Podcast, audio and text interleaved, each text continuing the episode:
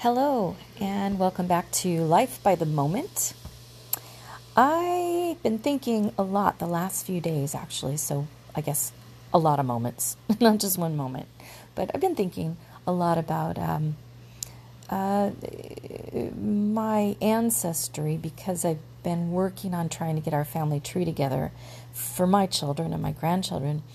And um, we've done extensive research, my mom and I, and we use uh, ancestry.com. Just that's just what we chose to use, um, and we've all gotten you know our DNA done. My brother, my younger brother, hasn't, but the rest of us have. So we kind of have a clue based on the family tree and the stories going back probably into the late 1600s. Uh, we've been able to reach in some parts of the family. It's funny how how it it, it changes from when I first started to where it is now. Because the more people, of course, who have their DNA tested, the more of the um, combination of DNA and uh, how it is distributed among different family members from different areas and so on, how that works, and and of course that my father's line versus my mother's line, and then the join the two together and it, so it's changed every time someone new does one. Um, so it started out with I I knew that we had some Scottish Irish ancestry uh, with the names McManus and Buchanan in in our family.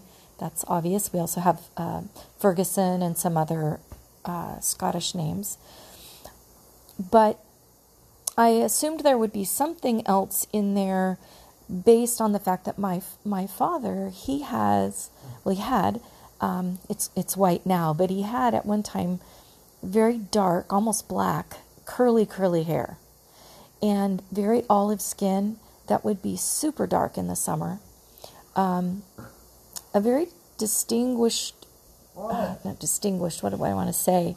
Um, definite definite features in his face that that suggested there was something in the past there. He was born, as was my brother, and I, I think maybe my sister, but I know my brother was, with what they call Mongolian spots. That's not necessarily the scientific term, but that's the term the doctors always used. When they were infants, which is like a bluish marking along the their lower backside, which is indicative of only specific people in the world one being Native American, and of course, there was always the rumor like most families, American melting pot families have the rumor that their great great great grandfather or whatever or grandmother was, you know, Cherokee or whatever. Um, and we had, of course, that same story. My dad has some pretty pretty specific memories as a child of going to the um, the Sac and Fox stomp dances, and at one point, one of the elders was had my uncle on his lap and said I could give this little one head rights. So there's a lot of little stories and hints about that, and definitely see features in my sister and my brother that go along with that. So that's kind of what we always assumed, but I haven't found anything. There's nothing that suggests that anybody in our family, all the way back to the 1700s, um, were of any kind of uh, um, Native American or Indigenous American descent. It's all European. And in fact, now that my dad has done his DNA, now it changed from a, a majority of, of our uh, the percentage being distributed among Scottish uh, and English with some Irish and Welsh. Now it's 40, I think it's 43% uh, in mine. It shows 43% uh, Germanic Northwestern Europe uh, including, you know, parts of uh, uh, Norway and even stretching a little tiny bit into um, like Czechoslovakia and places like that. Uh, France, heavily in France and Belgium, is where my dad's seems to come from. So it's interesting because that's changed to where now our Scottish and our Irish is more in the 20%, 28%, I think, and 20 something else. I don't know how that adds up, and then 2% Welsh.